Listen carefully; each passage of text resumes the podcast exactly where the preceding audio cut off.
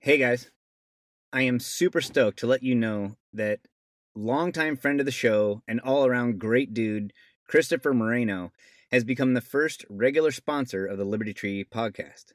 Chris is a realtor at Surterre Properties in Orange County, California, and he specializes in residential real estate. I have personally known Chris since I was 18 years old and can say without hesitation that he is one of the most honorable and loyal friends that I have ever had. If you were to hang out with Chris for five minutes, you would see that other people feel the exact same way about Chris. He's probably one of the most likable people on the planet. And it's no shock that he's in the top 1% of realtors in Orange County.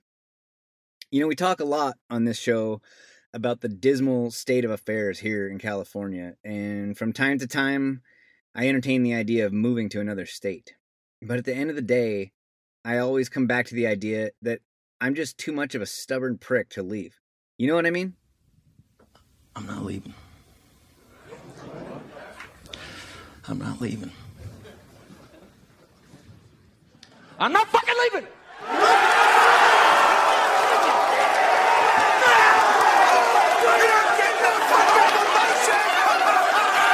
The show goes on. This is my home. They're gonna need a fucking wrecking ball to take me out of here. They're gonna need to send in the National Guard or fucking SWAT team, cause I ain't going nowhere.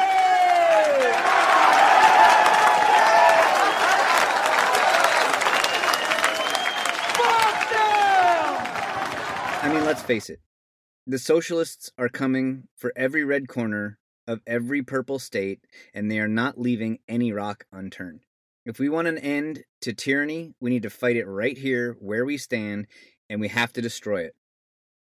So, if you want to come to California and help us fight this fight, or if you're already in California and you just want to relocate and live in a more conservative community than you currently do, Orange County might be the place for you, and Chris Moreno is definitely the guy to help you do that. Chris and his team bust their asses for all of their clients, from condos to oceanfront homes, bungalows to Bayside.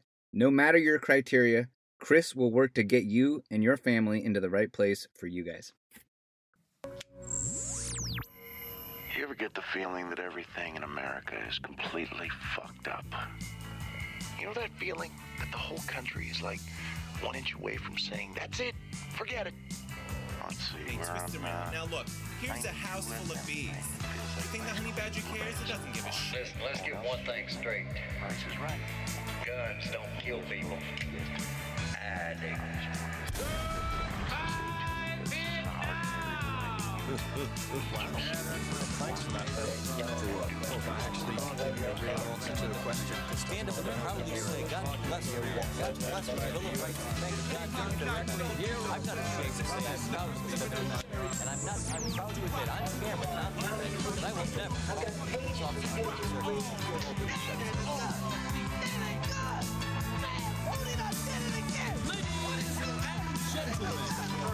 I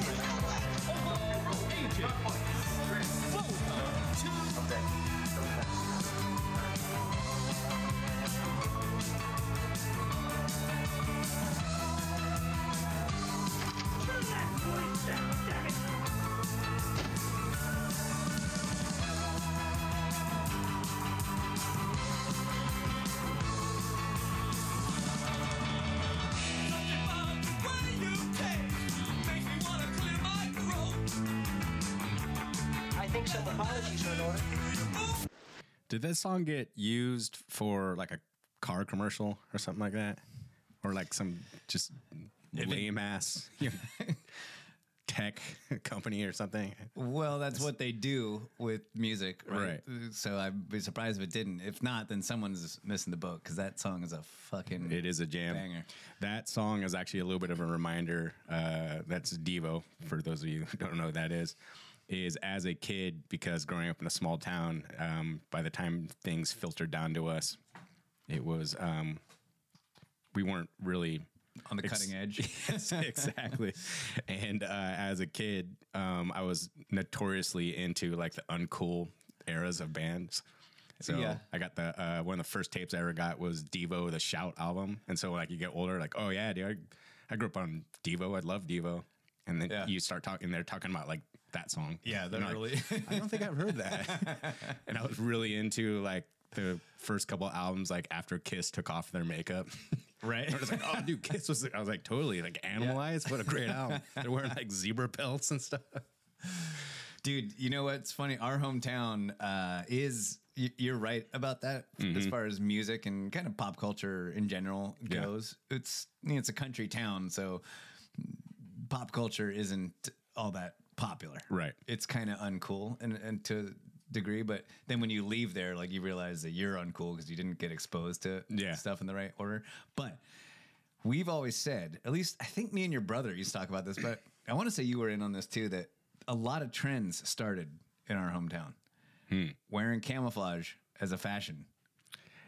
I don't think it. I don't. Th- I think they just wore camouflage. It was exactly. it wasn't a That's how it became Yeah. a fashion, right? Just like uh, Gavin McInnes's blue collar chic or whatever he's trying to promote right now. Yeah.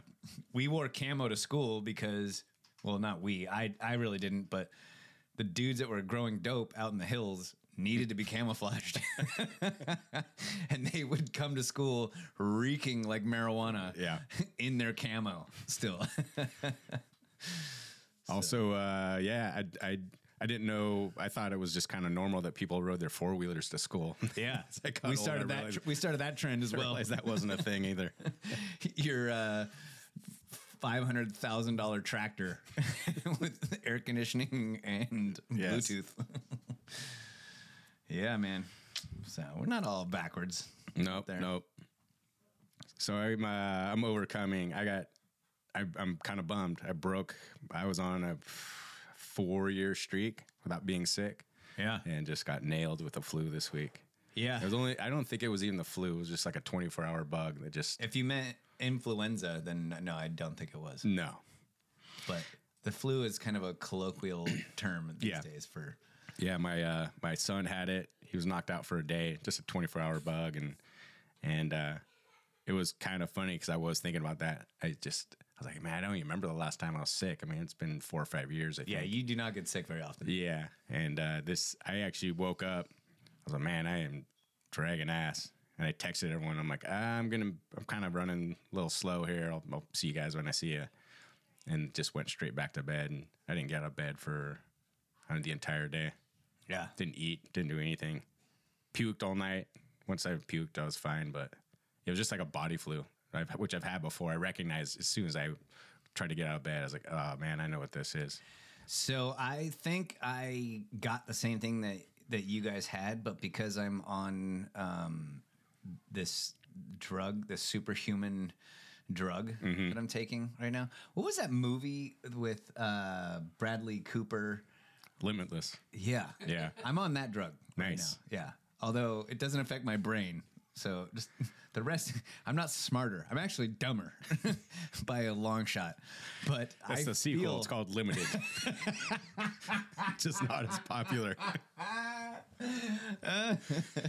It- Limited. it's I'm kind of like I mean, the guy is not as good looking as Bradley Cooper, and he's not smart either. But uh, other than that, I mean, kind of the same plot. I mean, or he, less. he feels like it on the inside. Uh, Yeah, on, he- on the outside. For, drug dealer. for example, yeah, exactly. You can only go so Right. Yeah, he doesn't he doesn't get into the financial sector. He's a general contractor. So it's chosen really wisely uh, how to use this superpower. yeah, it it went straight to TV. Dude, I went into I went into the gym the other day and just felt like a fucking god, like just ready to rampage in there. And I was running around, we were warming up, and I was just yelling like, "Who wants some?" and then like flat fast forward like. 20 minutes later, and I'm just getting like tap choked out like left and right. so I feel like a god, but I cannot back that up with my actual behavior. However, uh, I have, I think, been like, I haven't been sick, but I've been kind of feeling like the same kind of stuff that you were talking about, Yeah. just very, very slightly. And I think it's the fact that I'm on this prednisone that Right. it, my body is just like fuck that shit and just like Yeah. And I got everyone got sick around us, had that cold. That Yeah. I mean, my boy is still waking up at four in the morning, coughing his Right. lungs out. He's it's like been three weeks now. The wife Gertrude is also just Yeah. completely, you know, stuffing still. And I, I got sick and it lasted about 12 hours. Right. And I was like, all right, back to work. Let's do this. Yeah, I think had- it's this. I was I kind of had the 24 hour bug, and I hate to be, you know, there's something going around, guy. But I do know a lot of people that were out for a week and a half, two weeks, a week, got it again, relapsed. Yeah, we talked to a lot of people in the gym. I was surprised because I'm coming up on like really getting back into like really decent shape because we did that vacation, trained with all those guys. I just kept it going like right when I got home. Yeah. got uh, this new I don't know, I wouldn't call it a diet, but all I eat is steak and avocados and Yeah. eggs. That's it. Yeah. And it just not that uh, I don't know. I think almost all those diets are. I like running the experiments because everyone works differently, and that that one particularly just seems to work really well for me. And then uh, yeah, when I got sick, I was like, oh man, I've been doing like everything right. been training my ass off. Yeah. And uh, but then I made it into back into the academy yesterday for the first time. And I had to kick like that last ten percent. And I was like still on my sea legs. I was kind of wobbling around the house. And I was drinking coffee and told my wife, I was like, I think I'm going to make a push, go in there. I'm going to try to sweat the last 10% of this evil out. And uh, within, as soon as I broke that nice light sweat, and I said, like, you know what, I'm going to get onto the mats. And I just immediately, I felt so awesome. You I've been- seem to felt- be holding your own out there. yeah, I felt good. Yeah. Yeah. Cardio feels good, everything. Yeah, not not not bad. I did catch up on um I don't watch TV, don't watch movies really, except when I'm sick or injured. So I did a giant um I hate this term. I binge watched uh Dahmer on Netflix. Have you guys seen that? I haven't seen it. Yeah, any good? Uh, it's good. I liked it because I'm take this for what it's worth. I'm really interested in serial killers. I Yes, you always have been, like Yeah. since I was a kid. I mean, I have boxes full of books about every serial killer. It's pretty good. It's I already know the story of him pretty pretty well. Uh, it's pretty. They do a good job of making it really disturbing. Really? Yeah, I heard it was pretty uh, hard Yeah. to watch. I do not like any sort of scary Yeah. movies or anything. I, I, but I also love documentaries. Right. It'd be, I don't know if I could handle something like that or not. It's it's pretty. I heard it was pretty like creepy. Yeah. Oh, they do a good Like, job of top. making it creepy without Yeah. relying on. I mean, I like the gore stuff too, but Yeah. I think that's kind of an easy ploy Totally. for making something disturbing. Um, they do a good job of not. They they. I think they, in my opinion, they thread the needle pretty well. Um, and this is I primarily only watch you know. Usually foreign language, avant-garde, disturbing horror movies, you know, like back to back to back when I'm, you know, laid up in bed or whatever. Uh, we have a friend that just um, has an uncanny knowledge of which ones to watch, and he never disappoints. But uh, yeah, this this the Dahmer series is pretty good. It gets a little, I don't know. It it takes off into these like deviations, which are kind of side plots, which they kind of lost me a little bit. but- Yeah, a little woke, right? it's very woke. The the actor who does Dahmer is, does a phenomenal job. Nice. Yeah. It made me interested because um, I got interested in serial killers as like a kid. And then for my high school, what do they call it? There's like this final project you do as a senior, like your big project for the end of your high school Yeah, we- of existence. We didn't have to do that. They Oh. they stopped that before uh, before I graduated. Okay. Yeah, like your senior project, I think. Right. Yeah. yeah. And I did mine on um, just the, I don't know, I guess the concept of a serial killer. Because before 1970, there was no such thing as a serial killer. There was just people who would turn up dead and they'd find some guy like, ah, this guy killed a lot of people. Just some cop standing there going, I don't know, scratching his head. and it was a guy named uh, Robert Ressler, who there was a Netflix series based on him called Mindhunter, if I believe.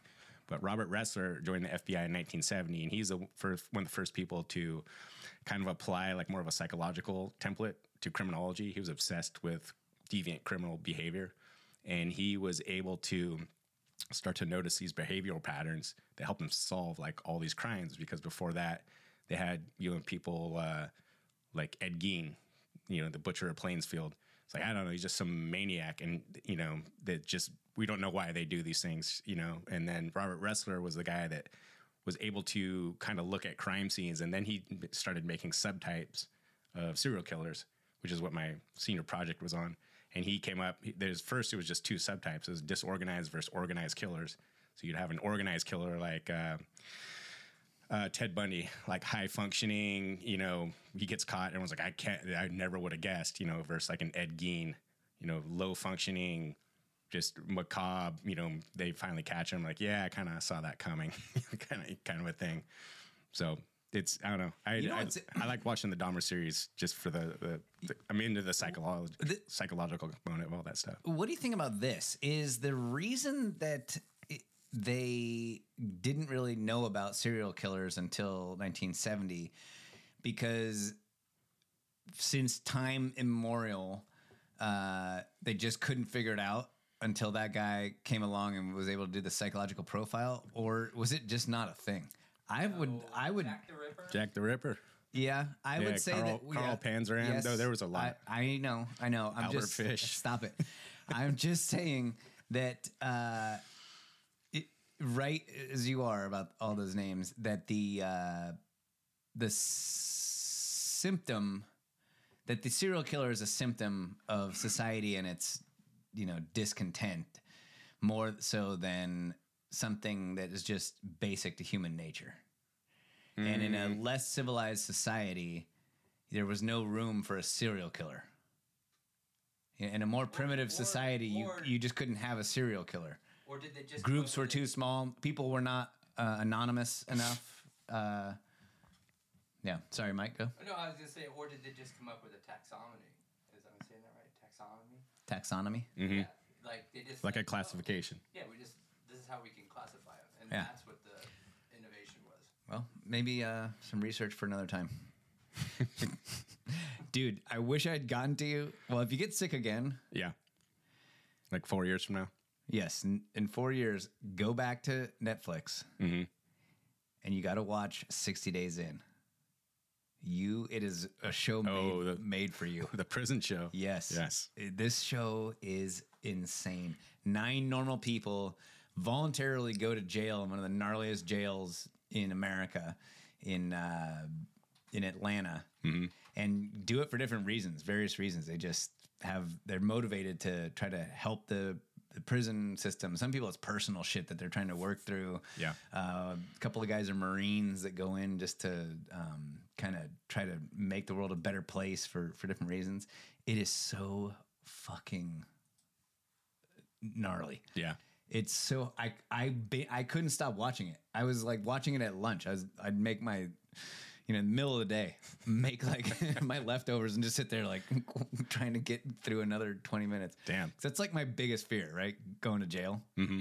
And I mean, frankly, we're going to jail one day. Like the, the gulag is waiting for us, right? So, you know, I wanted to just, I just needed to see how these people handled themselves. Regular people handled themselves With in jail. real inmates. Totally real. Nobody knows that they're plants. The only people that know that they're plants is the warden and the production team that's there filming under the guise of doing a documentary about jails and things. Mm-hmm. And so if they get into trouble, there's a signal they can do, and the production team will kind of come in and. But oh my god, it's it's so gnarly, dude. You would it's Nice. right up your alley. You would love it. shanked? No, lots of beatdowns though. uh, there's met, there's multiple seasons. There might be some shankings in the other uh, you, seasons. You, you said something that reminded me of. Um, I have uh, insurance to the USCCA, the United States Concealed Carry Association. That if I ever were to get in some kind of incident with firearms, that I'm insured. You know, I have legal protection. Um, I have, you know, I'm just all my bases are covered that way. yeah, you hear that? He is not afraid to blow your ass away. and uh, I had someone someone tried to pull money out of my I had to replace all my bank cards.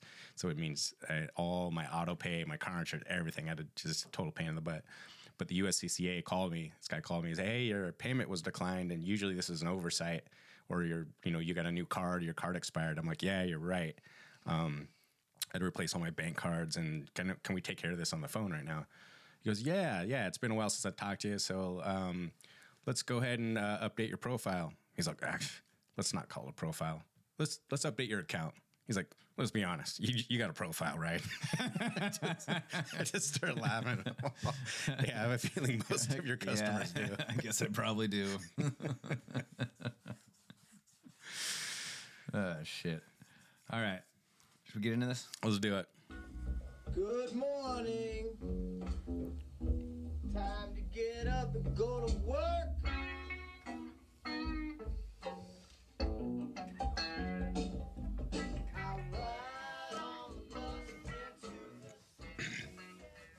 So I looked up an interesting statistic that I'm getting various different numbers at the more I look at.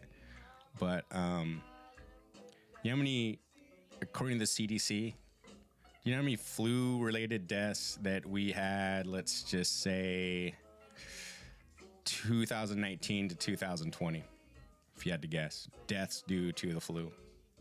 I would assume it's a similar number to the previous two, three years. Mm-hmm. I would assume that. You would be right. But since we're doing the Liberty Tree podcast, probably. Uh, well, no. 2019 to 2020, we looked at 380,000 flu-related hospitalizations and 20,000 deaths due to influenza. 20,000? 20,000 uh, from 2019 to 2020. Is that? I was under the impression there was like 50 normally. Is that down or is that normal? Is that average? Uh, that's about average, a little lower than average, but That's pre-pandemic, also, right? yeah. Do you know how many flu-related deaths we had from 2021 to 2022? Seven. 748. What? Yeah. Wow. Yeah. Isn't that wild? Uh, that's astounding. Hold The on. CDC wait, I don't- that wait because this is this is something I believe is true that they didn't used to tabulate, um, if that's a word, uh, flu deaths. That they always just kind of estimated it. Yeah. estimated that. Mm-hmm. So is um is this statistic? Uh, Mike, just hit allow all. So here, here's what here's what gets tricky though. Yeah, I, che- I checked this one too. I had ch- I checked like six or seven different sites, including the CDC's, which is so convoluted. Sorry for yelling, Mike. Yes, it's the prednisone. is uh, the one thing that. So here's where it gets tricky when you have to try to kind of mire through these statistics. Yeah. Um, if I'm getting the one I'm looking at right now, Mike is from Health.com, and and they are quoting the CDC numbers. Uh, is and I don't have this spe- specific details in front of me right now. Is the CDC conflated? They started a new category, um, which is called P PIC, and they combine all pneumonia, influenza, and Ah. COVID Yeah. statistics. And as They're going to as- change the as you would- definition of the word Eh, death Yeah, soon. as you would know, it, it all gets tallied up as a COVID number. Yeah, of course. Yeah, so they eradicated the flu. Yeah. And so when people say? And so you know when you get the pushback when you when you tell this to people, because basically this podcast just preps you how to argue with the ninety percent of the people around you that fucking hate everything that you believe in. What I'm getting at is when people say, "Oh, that's because we're all wearing masks," I was like, "Okay, explain the COVID numbers then, the COVID deaths that you know that we were sh- shoveled, you know, you know, via fear porn for two years. Just the math doesn't work out." Yeah.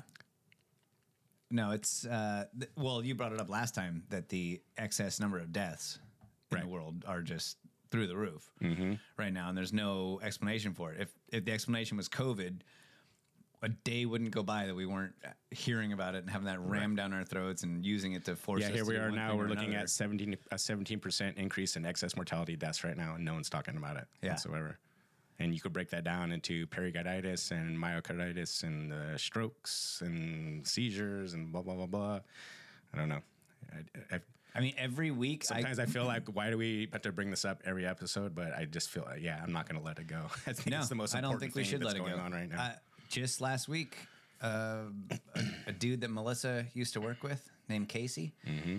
Um, great dude, l- like gem of a human being. Sharks fan. We'd go over to. I don't even really like to watch hockey, but I just like this guy so much. We'd go over to his house to watch Right. the Sharks. And uh, his son went to the same preschool as Junior. yeah, Fucking died really. out of the blue. I mean, how many fucking people? I don't know anyone that's had any severe Right. reaction to COVID. I know tons of people, and now I mean, not just deaths, but people that have had strokes and heart attacks, attacks, and yeah. luckily survived. But now there's you know another guy that died. Right.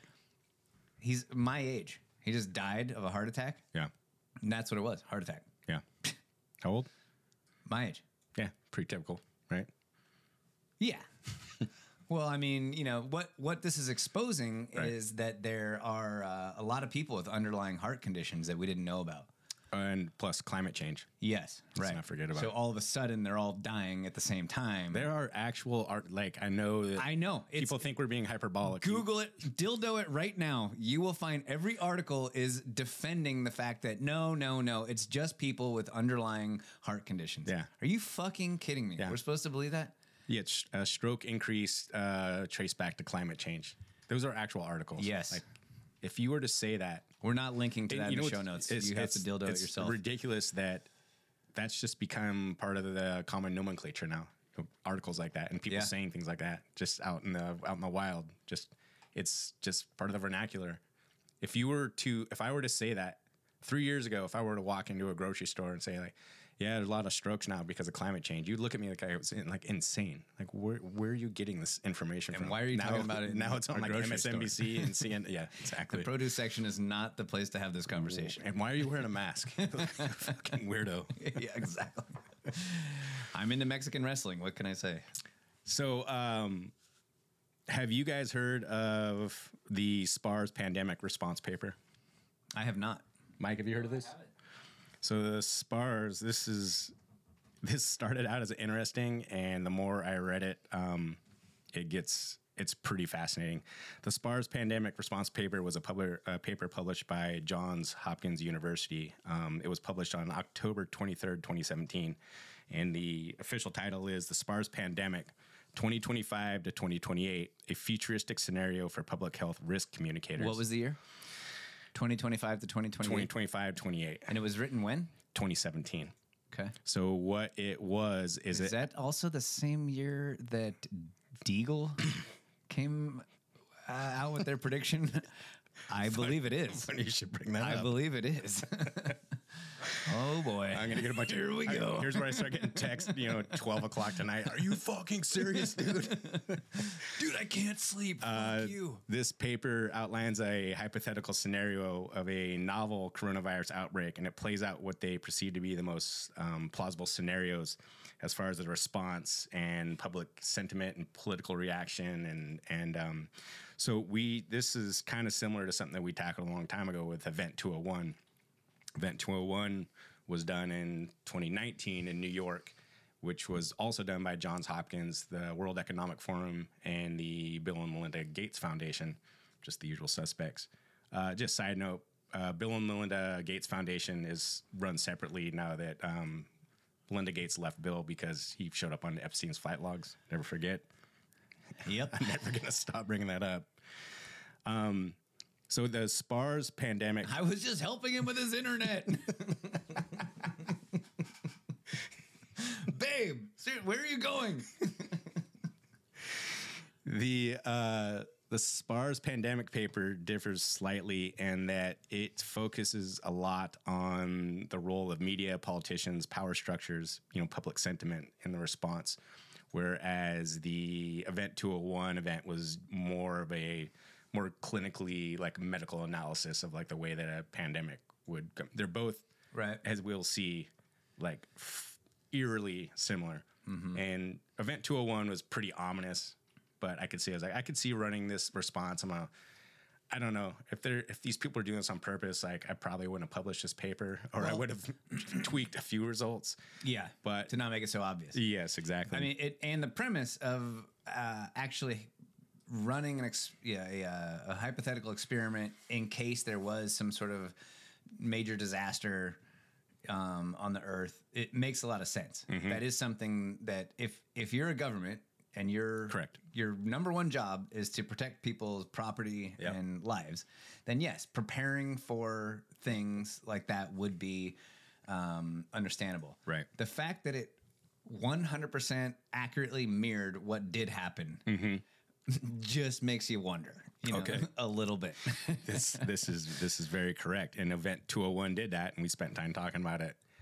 Event 201 is not jack shit compared to the SPARS pandemic response paper. Really? It I because it spends a lot of time on what the cultural zeitgeist would become.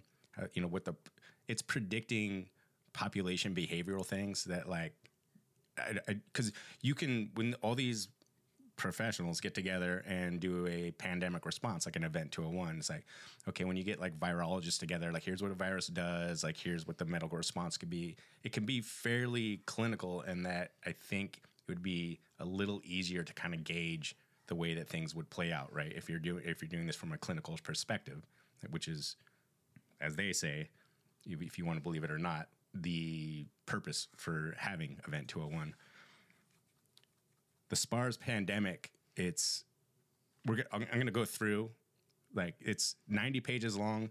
Um, if you're a maniac like me, I would suggest reading it. It's I I read through it like several times. It's really good.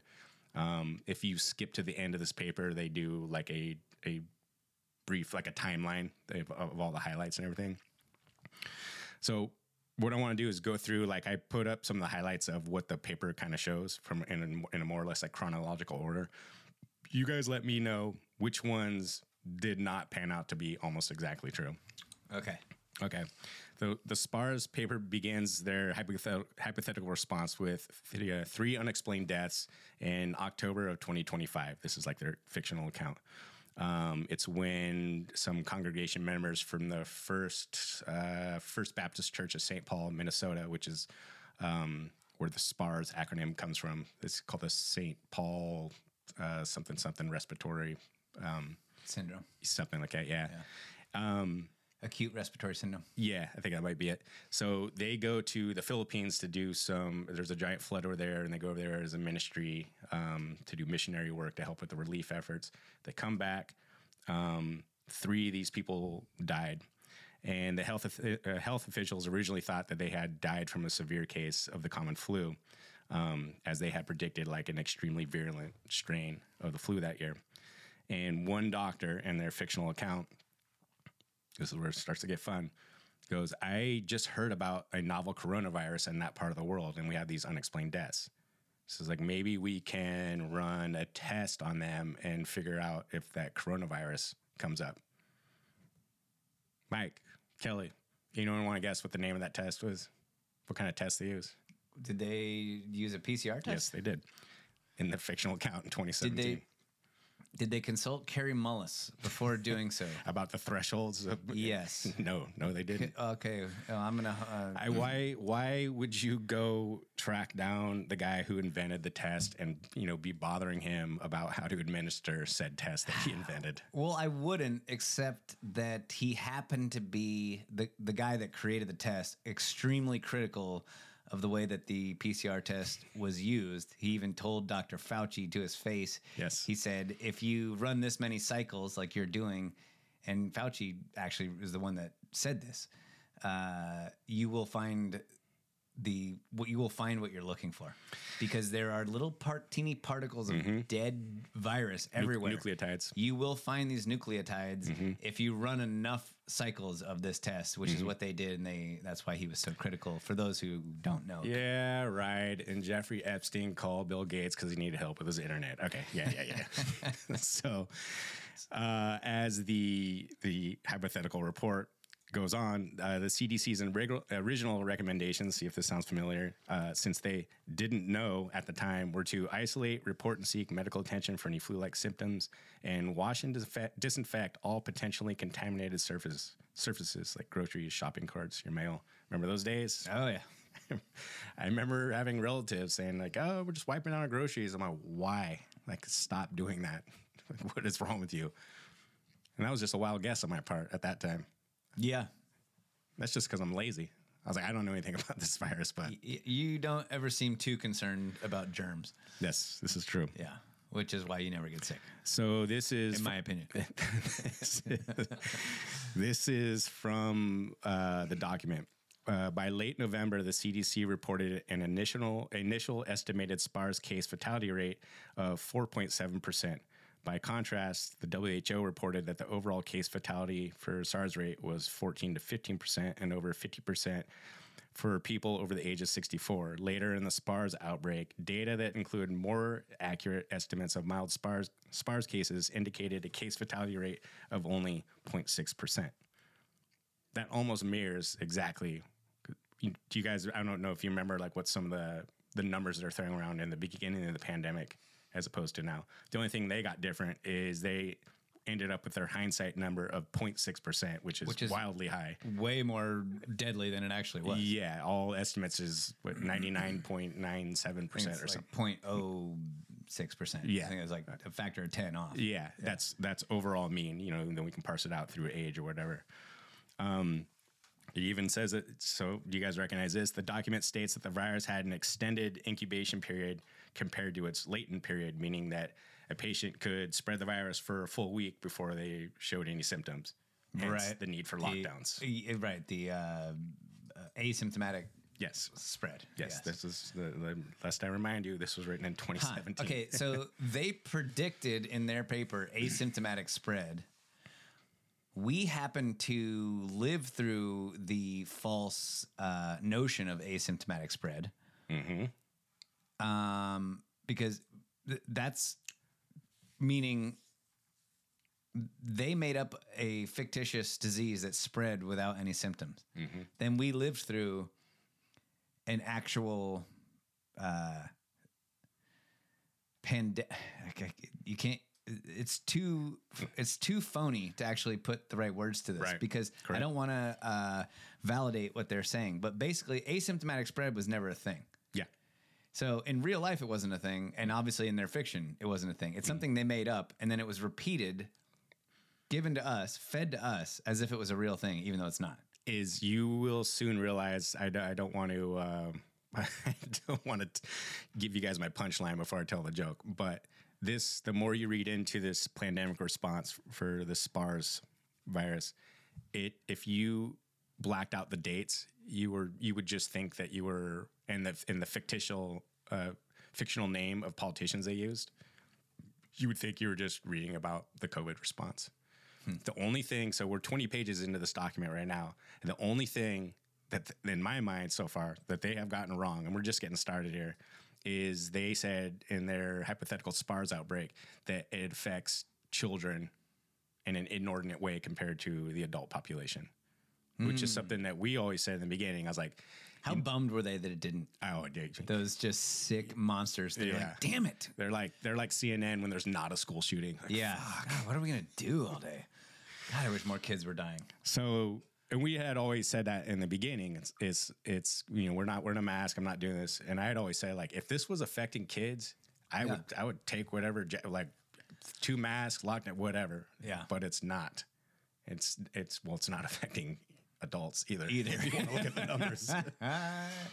um, the only thing, I mean, if you were to quibble, you know, with what I just said, I'm a um, quibbler. Yeah, we could go Let's go. to uh, Justice uh, Sonia Sotomayor. country today than we had a year ago in January. Oh, yeah. Um, we have hospitals that are almost at full capacity with people is severely ill on ventilators. We have over 100,000 children, which we've never had before, in, in serious condition, and um, many on ventilators. Um, Uh, right. So saying it's a Uh-huh. different variant just underscores the fact that without the without uh, Um, Supreme Court Justice. How'd you like to have your legal future in her hands? Yeah. I love it that people, there was not a whole lot of pushback to that. Uh, I, there was more than I, I thought there was. I Yeah. thought she she had to kind of, and she didn't apologize or correct herself, but Yeah. a lot of people noticed that and were like, "What? What are you talking about?" I remember that being kind of a, a big deal that she made. I, I know personally of people that repeated that line to me. I was well, like, of course. I was like, that's Yeah. not true. I'm not That talking about like in mains in the mainstream. No, Yeah. nobody nobody pushed back on it at all. But I do remember that being a big deal that she said that. So here's where the SPARS document starts to get fun is they outline a potential, you know, hypothetical antiviral called Calaxavir. And this Calaxavir was the kind of first ditch effort to stop the spread while the FDA began contracting with pharmaceutical companies for a vaccine, hypothetically, in 2017. And then with high public demand, the FDA, stop me here, FDA skirted traditional testing and safety models um, to get Calaxavir on the market uh, since there was, despite there being like numerous side effects. But what they did is they approved it under the Emergency Use Authorization Act. So that way it could be FDA pr- approved for public consumption, Right. hypothetically. Yeah. Sound familiar at all, Mike? Just a little bit. So, by in their model, by January 2026, hospitals and healthcare services were being overrun and reported in the media that you know our our health services are overrun. There, you know, there's no room in the hospitals. There's people out in the hallways and everything. Um, not by the seriously ill, but by people self-reporting any and mi- any and all mild-like flu symptoms due to the fear being propagated by the media. Right. And this ultimately aided in the CDC retroactively adjusting their SPARS mortality rate from 4.7% to down to 1.1% at this point, almost a year in, which happened. Wow. So the media campaign campaign began with the FDA and the CDC and basically our government to promote this uh, Calaxavir and the upcoming like you know promise of a vaccine coming, and they start to talk about this social backlash coming because people were posting their kids taking Calaxavir and throwing up and passing out and having seizures, and then they they created all these like fake, uh, you know, for entertainment purposes, I guess. Um, they call it the anti-vaccinators of people saying, you know, this this social media backlash coming out against the vaccine, and they, you know, But against the vaccine or against this? or against Calaxavir. Calaxavir. Yeah, so they conflate Anti-calaxers. anti anti-calaxers. yes. So the one thing that they got a little well, I think they got a, a, a okay, it differs slightly from reality of that. You know, if, if you can draw a you know a parallel from Calaxavir to ivermectin or whatever. It starts out with Calaxavir, so they've kind of flipped the script a little bit. Right. Is Calaxavir is the one that everyone's pushing, and is the one that like all the quote unquote crazy anti-vaxxers are saying like, no, it's you know my kid just passed out, he's in the hospital, and it begins this like organic social media backlash against the Calaxavir. So it gets a little kind of convoluted because then they do later on in this report do have a um, vaccine that gets unveiled, and and you'll see they because they start to all the things that happen the way that it gets delineated along political lines.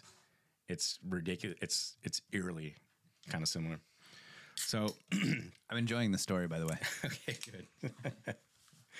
so as resistance open another beer. as resistance to Calaxavir grew, a new antiviral considered safer called VMAX hits the market. And it becomes evident that V Max. you gotta let me play it. that this scene. Hey, Gertrude. My name is not Gertrude. Have you met Matt's dog, Max? Take it to the max. Maximize your leisure hours, dog. V I'm not gonna do the whole thing. Sorry. That's why we can't get. I serious know you sponsors. like Okay. when I interrupt you, so I try to do it as often as possible. So uh, the way that this uh, report kind of outlines, you know, now it becomes Calaxavir versus VMAX. It's and it gets drawn along like political lines, and they, they spell out this hypothetical situation that it falls accurately along political affiliation, and then with the House and the Senate becoming galvanized around their support of Calaxavir to come out against in opposition against President Trump. Oh, What? President Trump. President Brent Bennett is in. uh, Ah. God damn it! Yeah, I typed that wrong. President Bennett is the name of the president in uh, 2026 in this hypothetical scenario. Um, so January 2026, the CD, CDC began to release data, and they're suggesting that Calaxavir was actually way less effective in treating SPARS. So in this hypothetical report, they're going like, turns out Calaxavir like doesn't really work, and the side effects are kind of worse than we thought, which starts to kind of help steamroll the campaign against the or for the anti-vaccinators, which is basically what happened. Yeah, I'm struggling to understand why Johns Hopkins would tell this story. Well, it was. What do you mean? Like, given what happened, What's the motivation? I think it was they. I know you're getting there, and we're, I don't want to, uh, uh, you know. No, spoil, I don't have that. Spoil it. I don't have that answer. Okay. I think they published it as it's the same thing as Event 201. I know, but it, it so far it seems to be like supporting reality, not not the reality that they want you. And I, don't- I don't think Johns Hopkins is actually a uh, uh, bad organization. I mean, th- they publish a lot of very useful. They did the meta analysis of why and Of- lockdowns don't work, which is one of the most useful pieces of literature, medical most literature. useful tools when you're arguing against exactly complete numbskulls. So I don't I don't necessarily attribute uh, you know malicious intent to Mm-hmm. Johns Hopkins. I'm just curious, like why would they? Uh, come up with this story is it based on a computer model or i mean what what what's the It's a bunch of students from Johns Hopkins that wanted to play out in their film the- film school or is it like the medical I'm just I'm taking this class as an elective. I'm a theater major.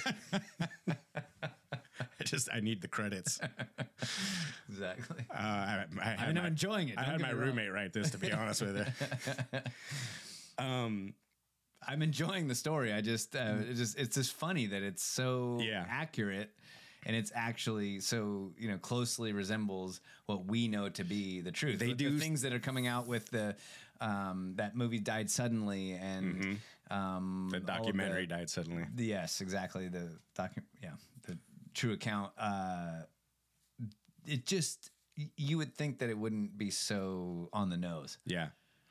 It gets even crazier because then they get into like the kind of the nuance of of media and the culture. So as you know, as the CDC began to release data saying like, "Hey, Claxavir, it turns out it's not really working. Uh, its efficacy rate is way less than what we thought. It definitely won't." You know, we originally stated we originally stated that this will prevent you from getting spars. That's not true. Um, it's going to help you, or they didn't say this in here, but you know how many times we hear, Yeah. "Oh, I got COVID again for the fourth time." Really? Yeah, thank God I was vaccinated. Vaccinated. that Otherwise, really gotten worse. sick. It's like we're eventually gonna start seeing that on tombstones. totally. Thank God I was vaccinated. Otherwise, it would have been way worse. I'm putting on mine actually. I was gonna put on my tombstone. I told you I was sick, but now I'm changing it. I'm changing it to that. Mine's gonna say AIDS, schmades. This is I know AIDS. This isn't AIDS. Mike, you want to add to this uh, degeneracy, or should we move on? Mike Mike does not stoop to that my, those levels. My feet just got a little hot. so then they uh, this caused an even larger backlash with the anti-vaccinators. Sorry. okay, gotcha. And they even write about these, you know, all of a sudden now there's all these social media hashtags, you know, hashtag go natural and hashtag fake science is another one that catches on. This is written in 2017. So these social media posts were picked up by mainstream media and then they use that as fodder for articles and mainstream news segments.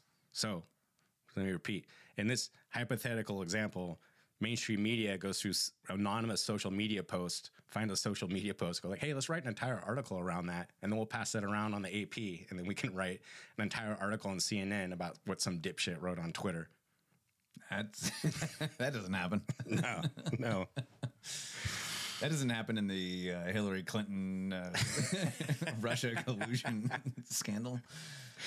So here's they put in random stuff in there, and this is like where I was asking the same questions that you were asking. I'm like, how like it seems like they'd bury the shit out of this thing.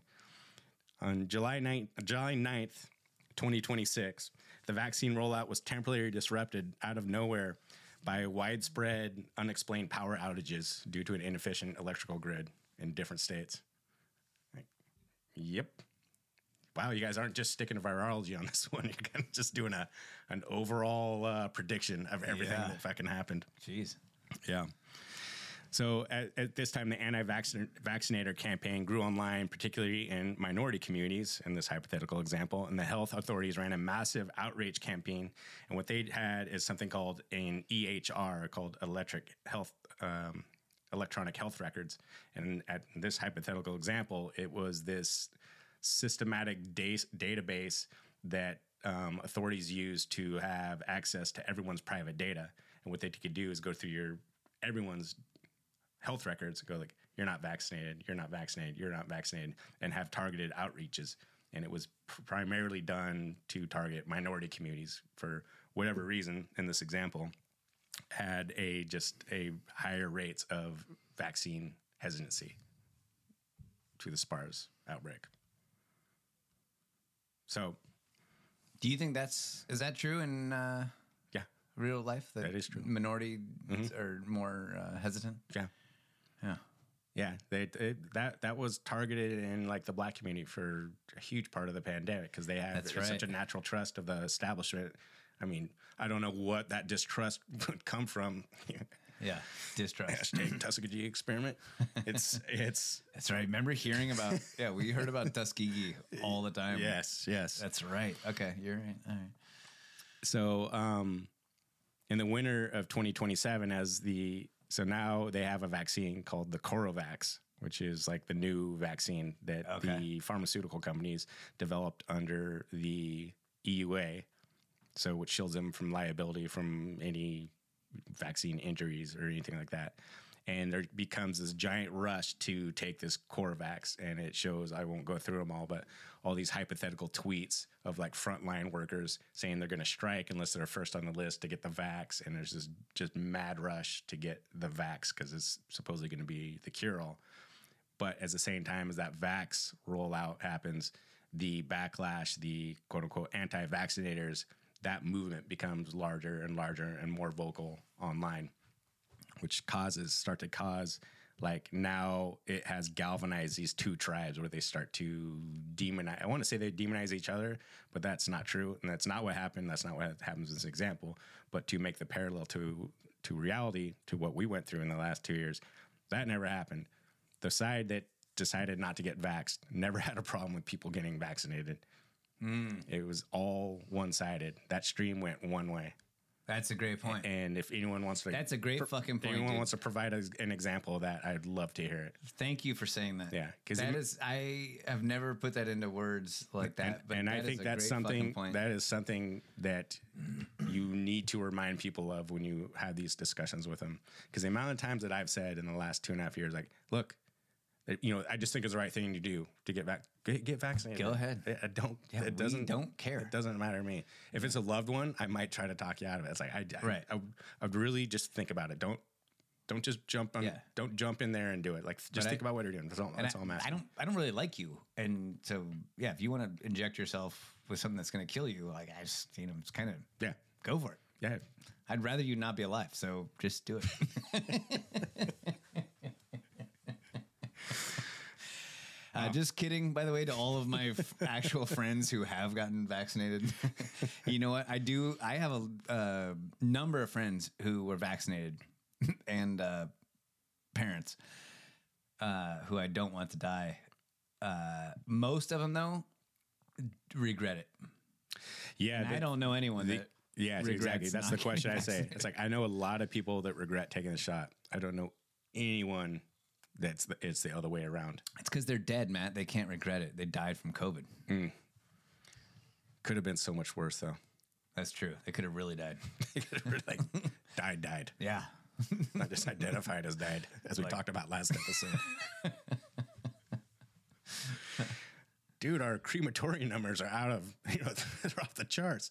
Uh, it's this new thing they got going on TikTok. you you bury your friends for Yeah.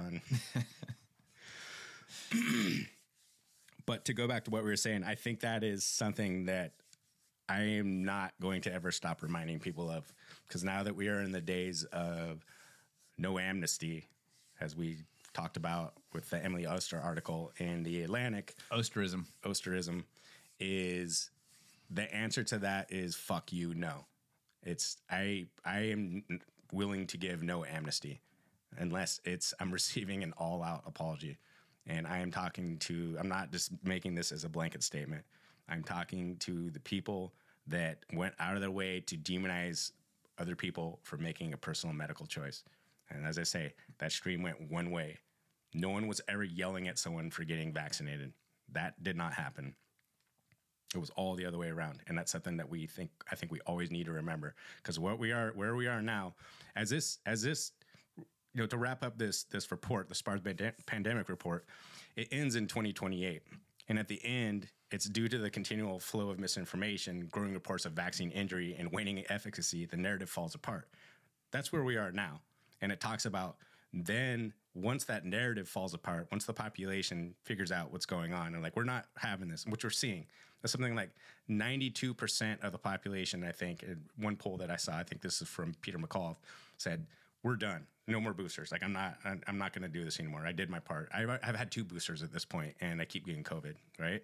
The narrative has fallen apart. The vaccine is not a vaccine. It never was, but it doesn't work. It doesn't. It might stave off COVID for what is was it 13 days, 14 days, something like that. 16 days. It's like it's null and void. There's Yeah. no efficacy whatsoever. And now that's not even counting what the side effects are. We're Exactly. seeing the rates of heart attacks and strokes and seizures, everything, these fibrous blood clots, which we're going to see on our film, you know, Saturday after Thanksgiving with the Died Suddenly documentary, is the narrative has fallen apart. And with the SPARS pandemic, is what they do is they, the same thing happens. They're saying, like, once that tide turns, once the zeitgeist is such that like we're we're not having this anymore, like we're done. You're not touching my kid with that shit. I'm not wearing a mask. I'm not taking another shot. You're not closing down my business. We're done. I did my part. Maybe I did my part, right? We didn't do our part. Fuck that. Like we- we're not doing anything. But for the people that did, even the people, all the you NPCs are even coming around. There's like we're done with this. Yeah. And what they talk about I think where we are in reality, right before as it, as it pertains to this pandemic report, is said then the political bloodshed started to happen. We're starting to see political figures falling down and people going like, someone needs to be held accountable. Yeah. And you're getting into the Nuremberg trial part of this. And Look at what that's where I think we're coming up on. I think we are. Look at how how bad of a job we we were presented with a disease that was not that bad. Yes. Then we were forced to destroy our lives to deal with it. Then we were forced to take a shot that didn't actually deal with it, but killed people mm-hmm. and made things even worse. Yeah. Right. And now we're at a point where all of that is being hidden from us. Mm-hmm. Right. Total destruction. I mean, if you if it wasn't planned, it was a god. It was a great goddamn accident that it, it worked out the way that Yeah. it did. That it completely destroyed people's businesses, destroyed people's lives, made their kids suffer from mental health disorders, Right. fully fucked up people's families, and the fucking shot that they told us we had to have to protect everyone Right. is worse than the disease itself. Yep. Which, if you had said we can't let the cure be worse than the disease back when Trump was still in office, as Yeah. soon as you said that, because Trump had said it once, you were now demonized, right? Actually, his name is President Bennett here, but yeah, go. yes, sorry, Go- go ahead. exactly. So, uh, and now, now it's all it's over, right? Mm-hmm. If it wasn't over, we'd be hearing about all these excess deaths. Yeah. But the fact that excess people are dying and they're not talking about it Yeah. means okay, time to change gears. What we need Ukraine, we need climate change, we need something. Yeah. we're not looking at that. Now that it's over, what is what are they doing? Floating out articles about amnesty. Mm-hmm. Coincidence? Coincidence that Anthony Fauci stepped down. I mean, he's still going to work, but he stepped down in his official political capacity, which means he can't be subpoenaed now and, and be forced to tell the truth under oath. This, this is all the writing is on the wall.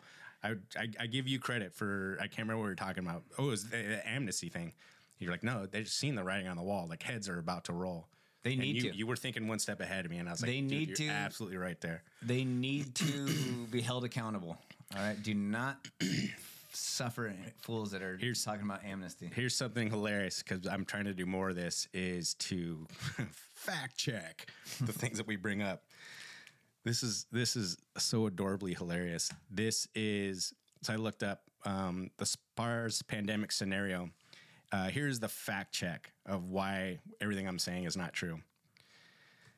Oh, because there's people that have uh, written about this paper and s- uh, seen how it's been like adopted by quote conspiracy theorists as a planned pandemic. Here's here's okay. here's- Is that what you're saying? Yeah. okay. Here's okay, their okay. gotcha. Let me hear it. On page, this is from Lead Stories uh, backslash hoax alert.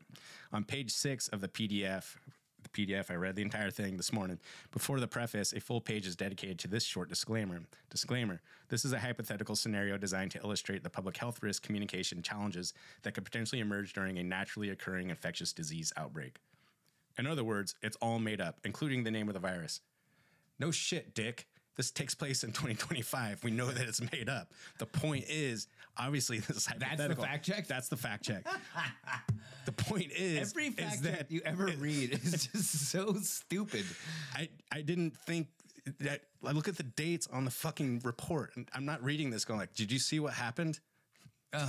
That's the most ridiculous thing I've ever seen in my The life. The whole idea of a fact check has become just like it, it's It is. it's a stupid, stupid concept. It never actually is checking facts.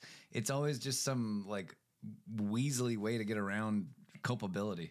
So here's here's what I want to bring up, and this is we were just touching on this just a minute ago, but as a port, you know, when this fact checked SPARS pandemic report, uh, this, the the story ends in 2028, and they talk about the they just touch on the beginnings of the political fallout and people being held culpable, uh, culpable and, and accountable for the, things they did, um, especially in lieu of information that they had that they knew was or you know that they knew was wrong uh, specifically as it pertains to the efficacy of the, of the vaccine uh, what lockdowns did you know the, the destruction that we did to i don't know everything that we already know that already happened during the pandemic is as you get to here as i was saying it's like now we're here i think we're right before the point where heads are going to roll people are going to be held accountable people like fauci are cutting and running you know trying to kind of disappear to the woodwork a little bit I hope, I sincerely hope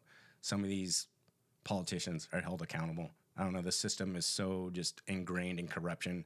I I don't know. I'm pretty pessimistic Yeah, as to that outcome. happening. But people like Randi Weingarten from the Teachers Association like should be in a fucking cage for the rest of their life. Here's they knew exactly what they were doing. Here's the thing: these politicians, these political elites, Democratic elites, Democratic small d, not Democrat Republican, are not going to be held accountable by other politicians. No.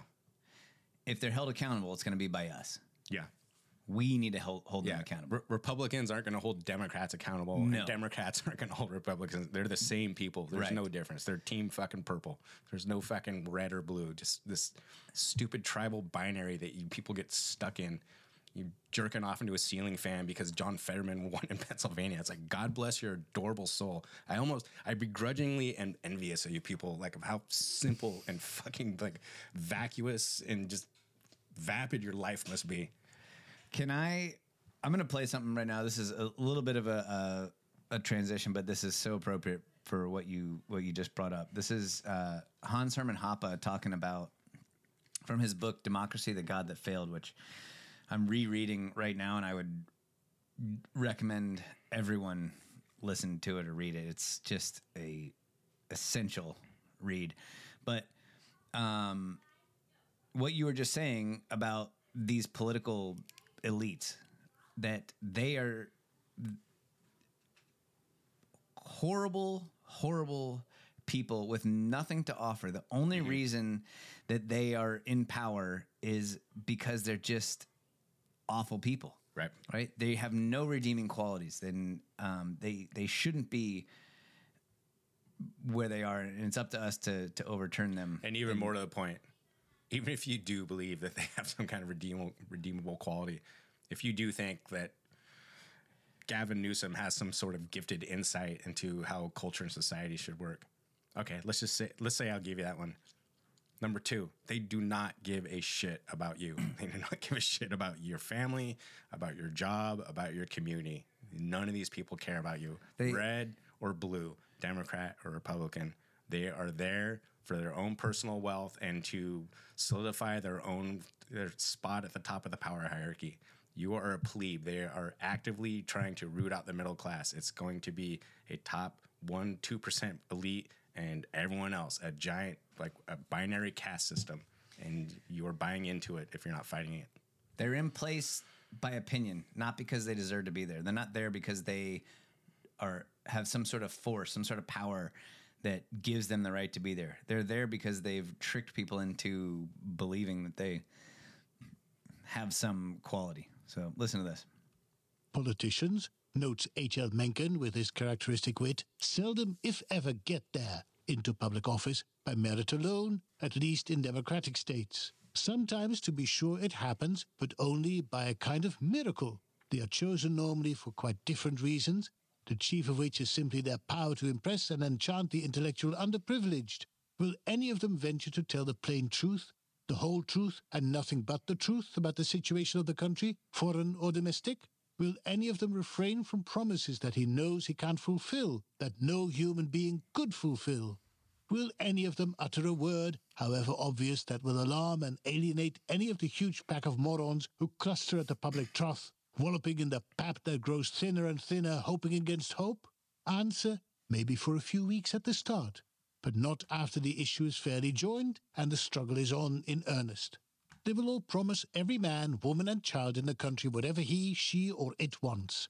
They'll all be roving the land, looking for chances to make the rich poor, to remedy the irremediable, to succor the unsuccorable, to unscramble the unscrambable, to dephlogisticate the undephlogisticable. They will all be curing warts by saying words over them and paying off the national debt with money that no one will have to earn. When one of them demonstrates that twice two is five, another will prove that it is six, six and a half, ten, twenty.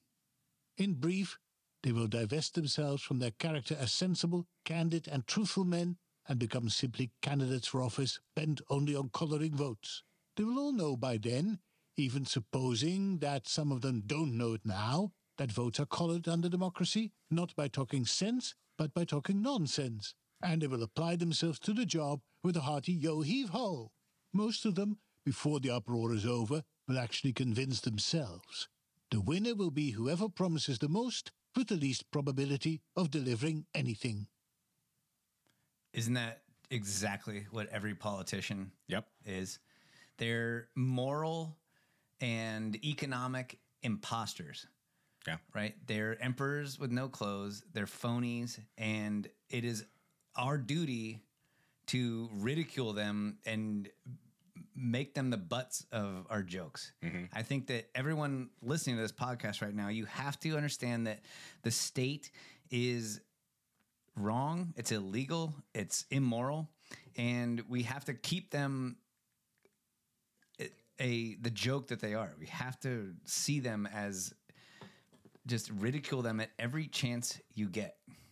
Be- guys like Gavin Newsom, I mean, if you really look, what is he actually offering anyone? Mm-hmm. He's a fucking joke. Yeah. Did you Career- see that he's a he career just pop- politician? he just said that he's going to spend a billion dollars to fight homelessness in California? Didn't he say? That? he said that when we lived there like 20 We- years ago. We have a billion dollars. I think you just blew all the money that we had. Yeah. Now you're going to spend that money. Where's that money going to go? It's going to go to other political elites Yeah. for their homeless industrial complex. Yeah, that's what we talked about. Uh, this was a long time ago, but LA just did that. They spent, they built a giant apartment complex for the homeless. Each unit, which comes out to about 450 square foot, it averaged out to almost 700 $700,000 per unit for, Yeah. for a 450, 450 uh, square foot, 100 square foot apartment. In the building. Quarter of it, three quarters of a million. We're not talking about a freestanding house. Yeah. Yeah. It's, it's, Fucking, yeah. No, it's, it's, if there's nothing else that we do on this podcast and in this Liberty Tree movement that we're establishing, it should be to ridicule the state. I would like as to, an illegal, ridiculous, silly, uh, unofficial criminal organization. I would like to add to that too. That is not just the state. When we think of, and you know, in terms of the state, that also includes. You hear us use the term the the cathedral quite a bit, and the cathedral is everything. It's all these people because they work in conjunction with each other to propel the same narratives, the same disinformation. It's the same corruption. It's the same mm-hmm. systemic processes that keeps just like average working class, middle class families. They are trying to actively destroy everything you believe in and just the entire way that you want to go about your life is that includes celebrities and entertainers and pop culture and academia and every sports halftime show and everything on TV, every major motion picture, every TV show, all that woke nonsense. This is it's not an accident that all these things, all the narratives are constantly going in one way. We talked about earlier about the idea of you know this whole you know when we read the, the SPARS pandemic report and if you go, if you tell people like this is pretty interesting because this played out in reality's terms almost to the teeth, you know, except for a few key examples. And, and when someone goes, you're a conspiracy theorist, and just pose this question to them, say this, okay, let's say that I was part of the political elite, right? And I want to take maybe some kind of a, of a minute situation, blow it up, use it to my advantage, and weaponize it to apply basically a totalitarian, you know, authoritarian you template a regime, a plan that I already have. Let's say I was like a psychopathic elite, right? And I want to get in the CBDC and I want to kill all the local businesses and I want to subjugate the population and the children and, you know, tra- you know basically grow the grow the global hegemony, all this stuff. Let's just say, you know, just a typical like World Economic Forum, right? Let's just mm-hmm. say I'm that guy. What would I have done differently than what already happened? Would I have done anything differently at all? Right. When we get the mandated vaccines, we we destroyed the schools, we destroyed local businesses. Everything had already happened. It's to the teeth the plan of a global psychopath. Here's the thing, though: they can't pull it off without the state. No, because the state has a monopoly on the use of force. Yep, they have a monopoly on violence. They can force us to do the things that Yep. that we don't want to do, and that's why. Yes, the cathedral is the the apparatus that supports the state, but the state is the the thing that will come to your door and kill you. Now, that being said, like, you know, these Gavin Newsom is not in power because he has force. Mm-hmm. He's in power because people think he has force. Right. People believe in the state. People Yes. believe in the apparatus. This is what we talked But about. if we re- if if everyone in California said "fuck you," we're not gonna do what you tell me. Yeah. And they just resisted the. There's not enough highway patrolmen. There's not enough national guards. You know that the force that he has is not that strong. Yeah. You know if you really get down to it. Yeah, you brought up a good point, which is something that we've talked about before, and that when we talk about that the state has a monopoly on violence, here's something you always have to remind yourself: our society, our culture, everything distilled down to its natural essence, it becomes an immediate reduction to violence. And what I mean by that is, let's say, um, you have to get this vax to keep your job. I'm not gonna. I'm not gonna do that. I was like, you have to. It's a law. We mandated it. I'm not doing it. Well, you can't come to work. I was like, okay, now I don't have a job, and then my mortgage is due. I was like, I'm not paying that. You guys, like, or my tax. Let's say my tax bill comes. Mm-hmm. I was like, I'm not paying you guys. Like, I can't pay my tax bill because you guys won't let me work. You took away my livelihood. I'm not going to. Pay, I'm not going to pay this tax bill, and they're going to give you a lien on your house, and then you're going to get a sermons, and it's going to go on and on. Eventually, at the point of a gun, which is violence, you are going into a cage, and that's every. That's you can you can distill that to almost every scenario in our society. Everything becomes a reduction to violence, and when the state has a monopoly on violence, that means that we have to fight back about all this shit. And we have to take we have to take apart this power structure. We have to dismantle this power hierarchy. Hierarchy. They're Yes. all just corrupt motherfuckers. Resist. We have to resist them. Resist. we much. but resist we much. We must and we will much. About that be committed.